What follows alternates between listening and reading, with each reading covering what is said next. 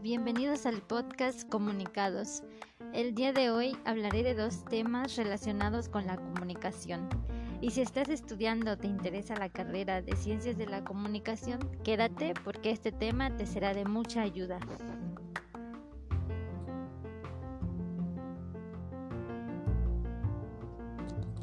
Para empezar, ¿alguno se ha preguntado qué es la comunicación? Bueno, Aquí daré una pequeña pincelada a esta pregunta. La comunicación es un campo transdisciplinar en el que convergen las prácticas humanas vinculadas con la creación de sentido, los intercambios simbólicos, la vida en comunidad y los trazados de la sociedad. En este campo encontramos miradas diversas que van desde la interacción humana, el diseño y uso de dispositivos tecnológicos de comunicación, las formas culturales, las relaciones de poder, la configuración de las subjetividades y los acontecimientos estéticos. Cabe señalar que no se puede definir o delimitar un objeto de estudio claro y preciso de la comunicación, en tanto que ésta se define como una práctica esencialmente humana, cambiante y siempre en construcción. Vez no podemos abarcar lo que es realmente la comunicación, sin embargo podemos dar un ejemplo de una comunicación adecuada. Tenemos enfrente a María con su hijo Tom, que están sentados a la mesa para la merienda. Tom intenta apoderarse del jugo de naranja. María le detiene la mano y le pregunta, ¿qué quieres tomar? Tom contesta, jugo de naranja y su mamá le da entonces el jugo de naranja. Vemos que María hace una pregunta apropiada y clara a Tom. También se ha asegurado que Tom le está atendiendo al interrumpir la actividad que interfiere, o sea, agarrar el jugo de naranja. Quizá te estás preguntando en estos momentos qué tan malo o buen comunicólogo eres. Tranquilo, tranquila. Siempre habrá que corregirnos en eso. Sin embargo, ese no será nuestro tema principal. Esto fue solo una pequeña pincelada para que comprendieras un poco lo que es la comunicación. Esta vez nos vamos a centrar en un tema en específico, más bien en una pregunta. ¿Cuáles son las actividades que realiza un comunicador? ¿Te lo has preguntado? ¿Has tenido como esa duda esa inquietud por saberlo? Aquí te dejo algunas de las actividades que realiza un comunicador.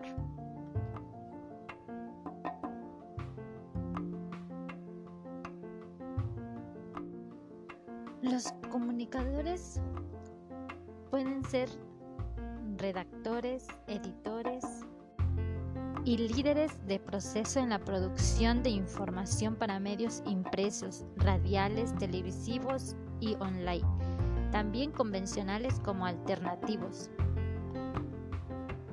Pueden ser analistas de medios de comunicación y audiencias, con dominio sobre la pertinencia y rigor metodológicos de los distintos paradigmas de la investigación realizadores y productores audiovisuales en todos los formatos, con capacidad para asumir funciones de dirección, conceptualización, técnica y composición creativa. Comunicadores organizacionales y relacionistas públicos, formulando y diseñando estrategias de comunicación asertiva en gobiernos, empresas privadas e instituciones no gubernamentales asesores y consultores de políticas públicas que propenden por procesos de desarrollo y estrategias de mejoramiento de la calidad y vida de la población. Y por último, gestores en ambientes culturales con responsabilidad sobre procesos de significación y resignificación de las ciudades como espacios vitales de encuentro. Como vemos, las actividades de un comunicador varían dependiendo al área que éste decide embarcarse, lo cual son muchas.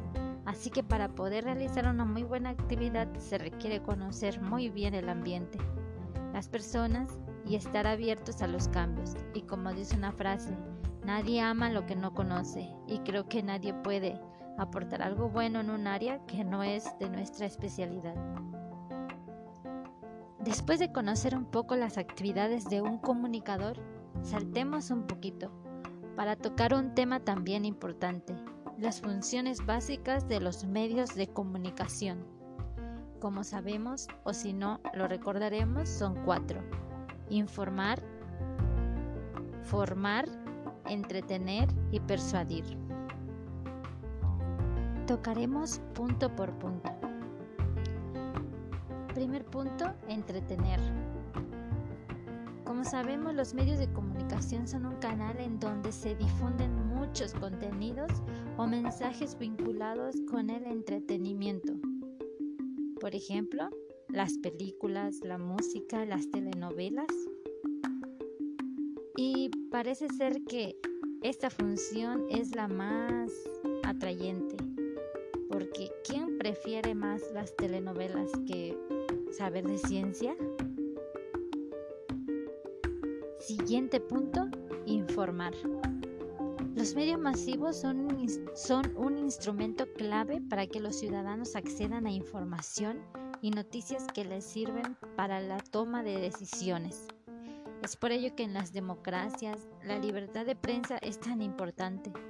Y es aquí donde entra el trabajo publicitario, el marketing, ya que para saber llamar la atención al momento de informar es necesario utilizar técnicas y conocer al público que deseamos atraer con la información. Un ejemplo claro sobre esta función son los noticieros.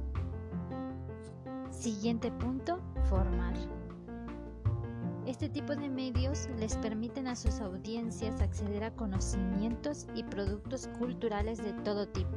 Por ejemplo, Discovery Channel es un medio esencial para enriquecer el conocimiento, ya que aquí podemos encontrar temas de todo tipo.